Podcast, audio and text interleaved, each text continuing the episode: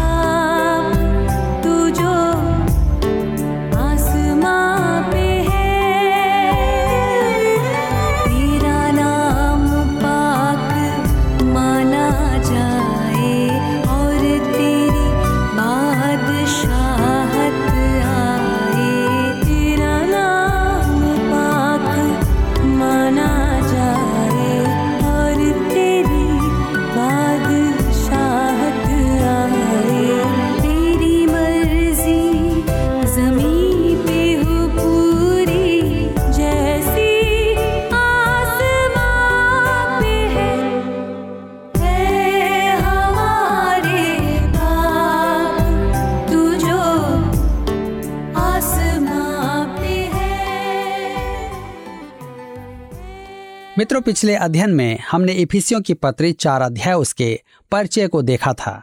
आज हम अपने अध्ययन में आगे बढ़ेंगे और देखेंगे नए मनुष्य, अर्थात सृष्टि का प्रदर्शन। इफिसियों की पत्री चार अध्याय उसके एक पद में हम पढ़ते हैं। इसलिए मैं जो प्रभु में बंदी हूँ, तुमसे विनती करता हूँ कि जिस बुलाहट से तुम बुलाए गए थे, उसके योग्य चाल चलो। ध्यान दीजिए, इसलिए। इसलिए एक संयोजक शब्द है जो एक विश्वासी के लिए किए गए परमेश्वर के सब कामों को जोड़ता है, जो हमने इस पत्री के पहले तीन अध्यायों में देखे हैं। पॉलुस प्रभु में बंदी है। वह मसीह में अपने स्थान के कारण बंदी है। यह बड़ी रोचक बात है कि पॉलुस मसीह में स्वर्गीय स्थानों में उपस्थित है और साथ ही वह अन्य जातियों में मसीह का गवाह होने के कारण बंदी गृह में बैठा हुआ है। कहता है, तुमसे विनती करता हूँ कि जिस बुलाहट से तुम बुलाए गए थे, उसके योग्य चाल चलो। यह शब्द विनती। वही शब्द है जो हमने रोमियो की पुस्तक बारह अध्याय उसके एक पद में देखा था। यह सीने पर्वत पर आग और गर्जन का आज्ञा देने वाला शब्द नहीं है। यह प्रेम का आग्रह है। इसलिए, हे भाइयों, मैं तुम्हें परमेश्वर की दया, स्मरण दिलाकर विनती करता हूँ। हमें अपनी बुलाहट के योग्य चाल चलना है। यह एक ऐसे चाल चलन की बुलाहट है जो मसीह में हमारे स्थिति के अनुरूप है। फिलिपियों की पत्र एक अध्याय उसके सत्ताईस पद में पॉलुस लिखता है, केवल इतना करो कि तुम्हारा चाल चलन। मसीह के सुसमाचार के योग्य हो कि चाहे मैं आकर तुम्हें देखूँ, चाहे न भी आऊँ। तुम्हारे विषय में यही सुनो कि तुम एक ही आत्मा में स्थिर हो और एक चित्त होकर सुसमाचार के विश्वास के लिए परिश्रम करते रहते हो। और कुलसी की कलिसिया को वह लिखता है कुलसियों के पत्र एक उसके दस पद में, ताकि तुम्हारा चाल चलन प्रभु के योग्य हो, और वह सब प्रकार से प्रसन्न हो, और तुम में हर प्रकार के भले कामों का फल लगे, और परमेश्वर की पहचान में बढ़ते जाओ। थिसलोनिकों की कलिसिया को तो वह अपना ही उदाहरण देता है। पहला थिसलोनिकियों दो अध्याय उसके दस पद में। तुम आप ही गवाह हो और परमेश्वर भी गवाह है कि तुम विश्वासियों के बीच में हमारा व्यवहार कैसा पवित्र और धार्मिक और निर्दोष रहा। पॉलुस हमसे आग्रह करता है कि हम सुसमाचार के योग्य अपना चाल चलन रखें। मनुष्य आपसे कहेगा नहीं, परंतु आपके जीवन को जांचेगा कि आप मसीह में विश्वास के द्वारा परमेश्वर की सच्ची संतान हैं या नहीं। आपका आचरण ही इस बात का एकमात्र प्रमाण है। या ऐसा नहीं कि आपका जीवन कैसा है, परंतु यह कि आप कहाँ हैं, अर्थात ज्योति में या अंधकार में।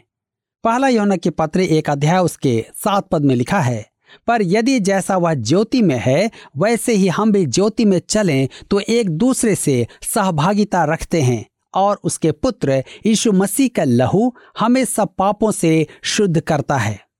ज्योति में चलने का अर्थ है परमेश्वर के वचन की ज्योति में चलना। आप परमेश्वर के वचन में कितना समय लगाते हैं? आपके बच्चे जानते हैं कि आप बाइबल पढ़ने में कितना समय लगाते हैं। आपके पड़ोसी और आपकी कलिसिया भी जानती है। यदि हम परमेश्वर की ज्योति में रहना चाहते हैं तो हमें परमेश्वर के वचन की ज्योति में चलना आवश्यक है। एक बार एक मनुष्य बाइबल के पर्चे बांट रहा था। इस काम में बहुत प्रार्थना और बुद्धि की आवश्यकता है। उसने एक निरक्षर व्यक्ति को पर्चा दिया, वह पढ़ना लिखना नहीं जानता था। अतः उसने पूछा, यह क्या है? जब उसे समझाया गया कि वह एक पर्चा है तो उसने कहा, मैं पढ़ नहीं सकता, परंतु आपके चाल चलन देख सकता हूँ। यह एक महान संक्षिप्त उपदेश था, जो उस प्रचारक ने कभी सुना हो। कोई उसके चाल चलन को देख रहा था। पॉलुस इफिसियों की कलिसिया की बुलाहट के आधार पर आग्रह कर रहा था। उसने उन्हें समझाया था कि वे परमेश्वर के अनुग्रह के प्रबंध में वास कर रहे थे। वे इस ईश्वरीय विधान में थे। इफिसियों की पत्र चार उसके दो और तीन पद में हम पढ़ते हैं। अर्थात सारी दीनता और नम्रता सहित और धीरज धरकर प्रेम से एक दूसरे की सह लो। और मेल के बंधन में आत्मा की एकता रखने का यत्न करो। ध्यान दीजिए, दीनता का अर्थ है घमंड ना करना। पॉलुस जो प्रचार करता था, वही आचरण रखता था। दीनता, घमंड का विलोम शब्द है। काश आज हमारी सेमिनरियाँ बुद्धि से पूर्ण प्रचारक तैयार करने की अपेक्षा युवाओं को मन की दीनता सिखाएँ। वर्षों पूर्व मैंने एक आधुनिक कलिसिया के बारे में सुना। कि उन्हें एक पादरी की आवश्यकता थी।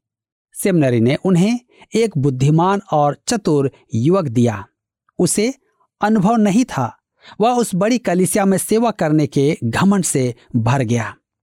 जब वह उनके समक्ष खड़ा हुआ, तब उसमें मंच का भय समा गया। वह अपना उपदेश रट कर आया था, अतः भय के कारण वह उसे भूल गया। वह अपना ज्ञान भी भूल गया। वह जैसे तैसे कुछ बोलकर वहाँ से अपमानित होकर बाहर आया। एक वृद्ध महिला ने उसके पास जाकर कहा, हे hey युवक, मैं आपको ध्यान से देख रही थी और आपको सुझाव देना चाहती हूँ कि आप मंच से जिस मानसिक दशा में उतरे, यदि उस दशा में मंच पर चढ़े होते तो जिस दशा में आप मंच पर चढ़े, उस दशा में उतरते। वह घमंड से भरा हुआ गया था, परंतु दीन और विनम्र होकर उतरा। दीनता मसीही गुणों की पहचान है। फिलिपियों के पत्र दो अध्याय के तीन पद में पॉलुस लिखता है, विरोध या झूठी बड़ाई के लिए कुछ न करो, पर दीनता से एक दूसरे को अपने से अच्छा समझो। दीनता हमारे प्रभु यीशु का गुण था। मती ग्यारह के उनतीस में उसने कहा मेरा जुआ अपने ऊपर उठा लो और मुझसे सीखो, क्योंकि मैं नम्र और मन में दीन हूँ। आज अनेक विश्वासियों को जाति का घमंड है, स्थान का घमंड है, चेहरे का घमंड है, यहाँ तक कि अनुग्रह प्राप्ति का भी घमंड है। उन्हें तो अनुग्रह के द्वारा उद्धार पाने का भी घमंड है। मेरे मित्रों, हमें मन की दीनता में कैसा व्यवहार रखना है? कहा जाता है कि एक पर्यटक दल महान संगीतकार बिथोवन का घर देखने जर्मनी गया। बिथोवन का पियानो दिखाकर गाइड ने पूछा कि कोई उसका पियानो बजाना चाहेगा? सब उस पियानो की ओर दौड़े। केवल एक सफ़ेद लंबे बाल वाला पुरुष दूर ही खड़ा रहा। गाइड ने उससे पूछा, क्या आप इस पियानो पर कुछ नहीं बजाएँगे? उसने कहा, नहीं, मैं इस योग्य नहीं हूँ। यह व्यक्ति कौन था? वह पोलैंड का एक महान संगीतकार और पियानो वादक पादेरेवस्की था, जो अकेला ही उसे बजाने योग्य था। कितनी बार पवित्र जन अति शीघ्र ही वह काम करने लगते हैं, जिसका वरदान उन्हें प्राप्त नहीं। हम प्राय शिकायत करते हैं कि कलिसिया के काम को करने में हमें सेवक नहीं मिलते, परंतु दूसरी ओर ऐसे लोग भी हैं जो उन कामों को करने का प्रयास करते हैं, जिनके लिए उन्हें वरदान प्राप्त नहीं है। हमें मन की दीनता में रहना है। कहता है, सारी दीनता और नम्रता। नम्रता का अर्थ है मृदु स्वभाव, दुर्बलता नहीं। नम्रता का अर्थ है दब्बू होना नहीं। धर्मशास्त्र में दो पुरुष अपनी नम्रता के लिए जाने जाते हैं। पुराने नियम में मूसा और नए नियम में प्रभु यीशु। जब मूसा पर्वत पर से उतरा और दस आज्ञाओं की पट्टियाँ तोड़ी और अपने भाई हारून और इसराइल वंशियों से जो कहा उसे सुनकर, क्या आप उसे नम्र मनुष्य कहेंगे? परंतु परमेश्वर ने उसे नम्रता कहा। यीशु ने मंदिर में से सराफों को बाहर निकाला था। क्या वह नम्रता का प्रदर्शन था? निश्चय ही हाँ। नम्रता की सांसारिक परिभाषा उसे दुर्बलता का पर्याय शब्द बना देती है। बाइबल के अनुसार नम्रता का अर्थ है परमेश्वर की इच्छा पूरी करना, चाहे कीमत कुछ भी चुकानी पड़े। नम्रता का अभिप्राय है परमेश्वर की इच्छा के अधीन झुकना। धीरज धरकर। गलातियों के पत्र पाँच के बाईस में लिखा है कि यह आत्मा का फल है। दूसरे शब्दों में हमें शीघ्र कुपित नहीं होना है। यह धीरज है। आगे कहता है प्रेम से एक दूसरे की सहलो अर्थात प्रेम की आत्मा में सहन करना। कुलसियों की पत्र तीन अध्याय, उसके तेरह पद में पॉलुस लिखता है, एक दूसरे की सह लो और एक दूसरे के अपराध क्षमा करो, जैसे प्रभु ने तुम्हारे अपराध क्षमा किए, वैसे ही तुम भी करो। आत्मा की एकता रखने का यत्न करो। यहुना सत्रह, उसके इक्कीस पद में प्रभु यीशु ने प्रार्थना की कि हम सब एक हों, कि वे सब एक हों। जैसा तू हे पिता, मुझमें है और मैं तुझ में हूँ, वैसे ही वे भी हम में हों, जिससे संसार विश्वास करे कि तू ही ने मुझे भेजा है। परमेश्वर के आत्मा ने हमें एक देह में बपतिस्मा दिया है। पहला कुरंथियों बारह के तेरह में लिखा है, हम सबने क्या यहूदी हो, क्या यूनानी, क्या दास हो क्या स्वतंत्र एक ही आत्मा के द्वारा एक देह होने के लिए बपतिस्मा लिया और हम सबको एक ही आत्मा पिलाया गया? विश्वासियों को पवित्र आत्मा द्वारा रचित इस एकता को बनाए रखना है। हम स्वयं के प्रयास से इस एकता को नहीं ला सकते। हम कलिसियाई अभियान चलाकर किसी प्रकार की एकता को बलपूर्वक नहीं ला सकते। केवल पवित्र आत्मा इस एकता को ला सकता है, परंतु हमें यह एकता बनाए रखना है। मसीह में सब सच्चे विश्वासी एक ही देह हैं और हमें भी यह समझना है कि हम सब मसीह में एक हैं। पॉलुस सात प्रकार की एकता का उल्लेख करता है। इपिसियों चार उसके चार से छह पद में हम पढ़ते हैं, एक ही देह है और एक ही आत्मा। जैसे तुम्हें जो बुलाए गए थे, अपने बुलाए जाने से एक ही आशा है। एक ही प्रभु है, एक ही विश्वास, एक ही बपतिस्मा और सबका एक ही परमेश्वर और पिता है, जो सबके ऊपर और सबके मध्य में और सब में है। आइए देखें पहला, एक ही देह, अर्थात पेंते कुस्त के दिन से कलिसिया के उठाए जाने तक सब विश्वासी। इसे एक ही देह को अप्रत्यक्ष कलिसिया भी कहते हैं, परंतु यह पूर्ण रूप से सही नहीं है। सब सच्चे विश्वासी को प्रत्यक्ष भी होना है। दूसरा है, एक ही आत्मा। पवित्र आत्मा जो प्रत्येक विश्वासी को मसीह की देह में बपतिस्मा देता है।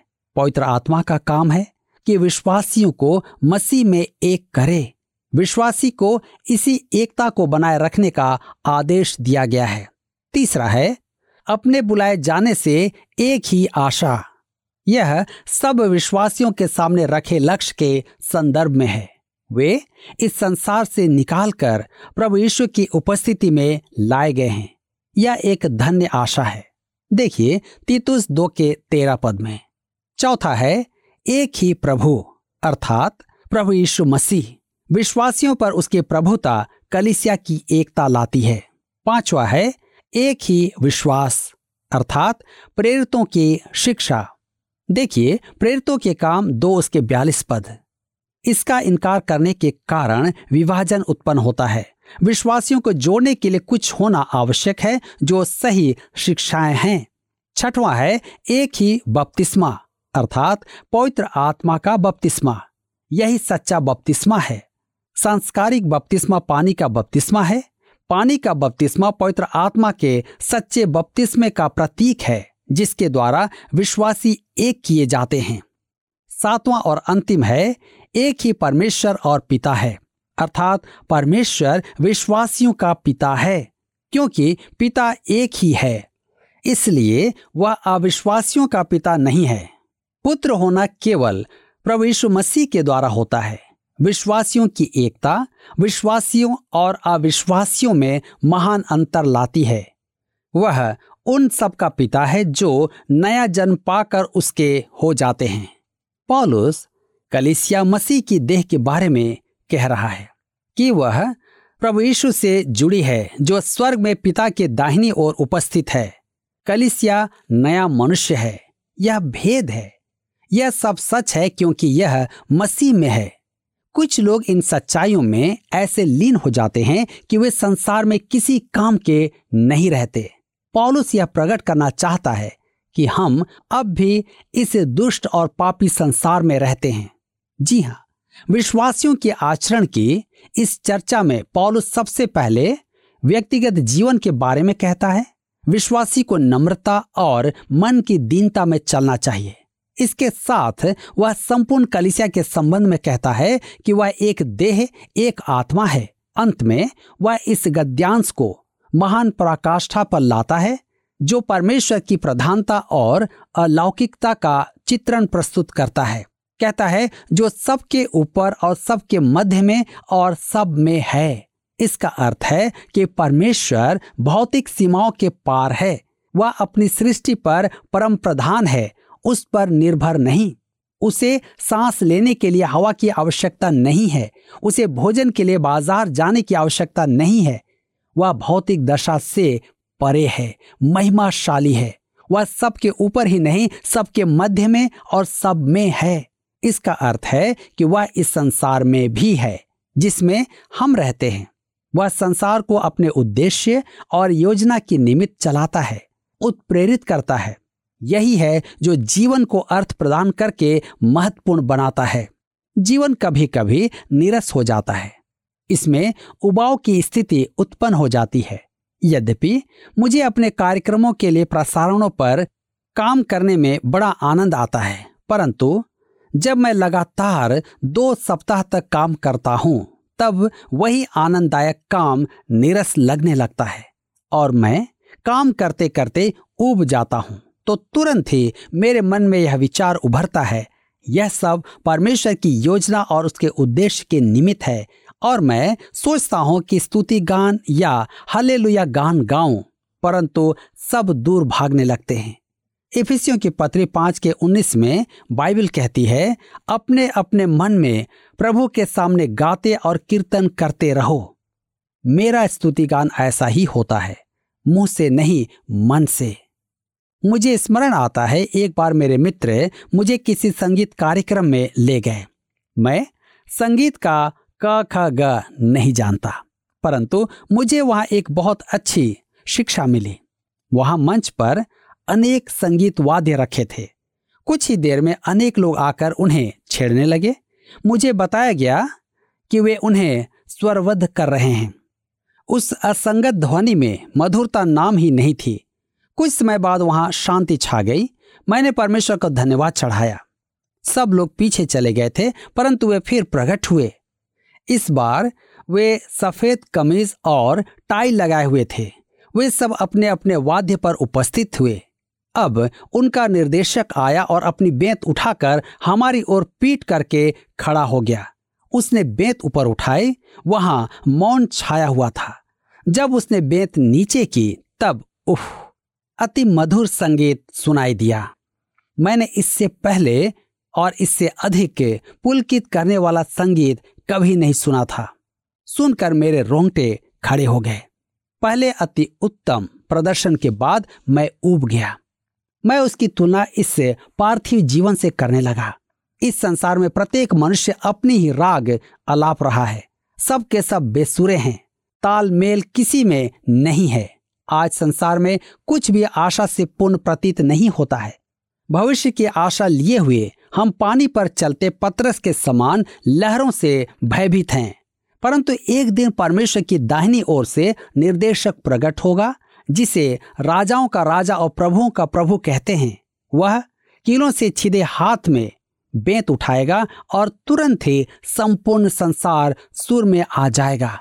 मेरे मित्रों, वह परम प्रधान है और भौतिक दशा से परे है।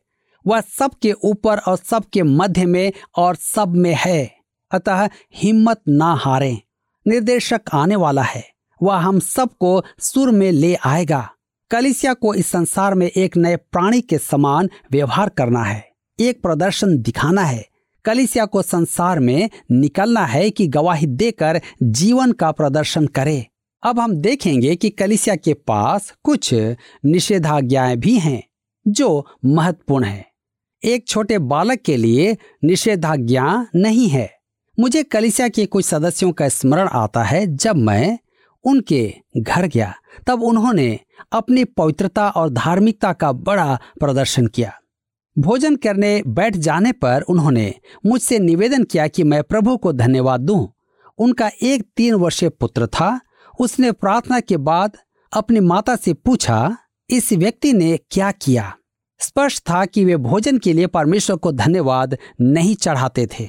वह छोटा बालक कहने के लिए किसी प्रकार की रोक में नहीं था। बच्चा तो बंधन मुक्त हो सकता है, परंतु कलिसिया सदैव ही बालक न बनी रहे। उसे विकास करना है और निषेधाज्ञाओं को मानना है। कुछ बातें बच्चा तो कह सकता है, परंतु एक वयस्क नहीं कह सकता। कलिसिया को शिशु अवस्था से उभर कर विकास करना है। जी हाँ परमेश्वर ने अपनी प्रत्येक संतान को अनुग्रह प्रदान किया है कि वह विकास करे। क्या आज आप विकास कर रहे हैं? यदि नहीं तो आज ही विचार करें और अपने जीवन को प्रभु के हाथों में सौंपें। दोस्तों, एक बात जो मुझे स्पर्श करती है कि बाइबल के अनुसार नम्रता का अर्थ है परमेश्वर की इच्छा को पूरी करना। चाहे उसके लिए कोई भी कीमत चुकाना क्यों ना पड़े। बहुधा हम विश्वासियों में इस बात की कमी पाई जाती है। नम्रता, दीनता के साथ एक दूसरे की सह लेना आज के लिए असंभव सा जान पड़ता है। हम अपने अधिकार पर ज़्यादा बल देते हैं बनिस्बत की परमेश्वर के वचन को पूरा करने के लिए। नए मनुष्य का स्वभाव बिल्कुल अलग हो जाता है। जो संसार की आदि शिक्षा के विपरीत है। संसार कहता है, अपना हक मांगो, वचन कहता है, स्वयं को दे दो। संसार कहता है, स्वयं पर भरोसा करो। वचन कहता है, परमेश्वर पर भरोसा करो। एक विश्वासी इन दोनों के बीच में पिसता रहता है, क्योंकि वह पूर्ण रीति से वचन और परमेश्वर पर आश्रित नहीं है। आज हमें आवश्यकता है कि परमेश्वर और उसके वचन पर पूर्ण रीति से हम भरोसा करते हुए उनका पालन करें और परिणाम परमेश्वर पर छोड़ दें। क्या हम ऐसा करने को तैयार हैं मित्रों? यदि हाँ तो चलिए प्रार्थना के साथ अपने अध्ययन को समाप्त करें और अपने आप को परमेश्वर के हाथ में समर्पित करें। आइए प्रार्थना करें। हमारे स्वर के पिता परमेश्वर, हम धन्यवाद देते हैं कि आपने पापों की क्षमा के द्वारा हमें एक नए मनुष्य को उत्पन्न किया है और वो मनुष्य कोई और नहीं, परंतु प्रभु यीशु मसीह का स्वरूप है। पिता, आप हमारी सहायता करें कि हम इस नए मनुष्य में, इसके मनुष्यत्व में, इसके चाल चलन में बढ़ते चले जाएँ। प्रभु, संसार में रहते हुए हमारे लिए कई बार ये जीवन बड़ी चुनौती होता है। क्योंकि संसार हम पर दबाव डालता है। संसारिकता की बातें हमारे आसपास ऐसे दबाव बनाती हैं कि हम प्रभु उससे बाहर नहीं निकल पाते। लेकिन प्रभु, हम धन्यवाद देते हैं कि आपका आत्मा निरंतर हमारी सहायता करता। आपका वचन हमें बल देता है कि हम ऐसा जीवन जिए जो मसीह यीशु के स्वभाव के स्वरूप है। हमारे दर्शकों के लिए प्रार्थना है पिता, आप उनकी सहायता करें कि वे एक ऐसा जीवन जिए जो आपके सदृश हो। पिता, हमारी विशेष प्रार्थना आज हमारी बहनों के लिए है प्रभु। हमारी उन सब महिलाओं के लिए है पिता, जो कि अपने घर, अपने परिवार और अपने कार्यों में प्रभु संलग्न रहती हैं। पिता, उनकी सहायता करें कि पिता, वे अपने कामों के द्वारा, अपने कार्यों के द्वारा आपकी महिमा प्रदान करें। अपने परिवार को एक अच्छे शिक्षा में बढ़ाएँ। अपने बच्चों को प्रभु जी आपके वचन में बढ़ने के लिए वो प्रेरित करते रहें और अपने कार्य क्षेत्र में प्रभु वे सुरक्षित पाए जाएँ। हर प्रकार के आक्रमण से प्रभु आप उन्हें सुरक्षित रखें और होने दे पिता परमेश्वर कि आपका अनुग्रह उनके जीवन में बढ़ता चला जाए। उनके द्वारा से उनके परिवार को आशीषित करें और होने दे प्रभु जी कि उनके द्वारा आपके नाम की महिमा हो। धन्यवाद के साथ इस विनती को प्रभु यीशु क्रिस्ट के नाम से मांगते हैं। आमीन। दोस्तों, यदि आपको अपने आत्मिक जीवन में आगे बढ़ने में किसी प्रकार की परेशानी हो रही है तो आप अपने प्रार्थना निवेदन हमें भेज सकते हैं। और यदि वचन के आधार पर आप कुछ और गहरी बातों को जानना चाहते हैं तो काउंसलिंग के लिए आप हमसे संपर्क कर सकते हैं। हमारा नंबर आपको मालूम है आप उस पर फ़ोन करिए एसएमएस करिए या व्हाट्सअप करिए। और हाँ यदि आप पत्र लिखते हैं तो हमें और भी अच्छा लगेगा। अगले प्रसारण में हम अध्ययन में आगे बढ़ेंगे। तब तक परमेश्वर के अनुग्रह में और उसकी आशीषों में बने रहें। प्रभु आपको आशीष दे। पिछले कार्यक्रम के प्रश्न का उत्तर है सी शमौन पत्रस। कल हमने प्रार्थना के संबंध में जाना था कि प्रार्थना छोटी और अर्थपूर्ण होना चाहिए धर्मशास्त्र में सबसे छोटी प्रार्थना शमौन पत्रस ने की थी। आज का प्रश्न है, आज हमें नए नियम से सबसे दीन मनुष्य का उदाहरण दिया गया। उसका नाम क्या है? ए, यीशु मसीह, बी, मूसा, सी, पॉलुस, डी, यूहन्ना। मित्रों, इस प्रश्न का उत्तर हमें कल सुबह छः बजे से पहले विकल्प ए, बी, सी या डी के साथ, अपना नाम, पता, स्थान के साथ, nine six five one four three three three nine seven पर एसएमएस या व्हाट्सएप करें। सभी विजेताओं को विशेष पुरस्कार प्रदान किए जाएँगे। धन्यवाद। क्या आपको यह कार्यक्रम पसंद आया? अभी हमें एक मिस कॉल करें और आप अगले विजेता हो सकते हैं।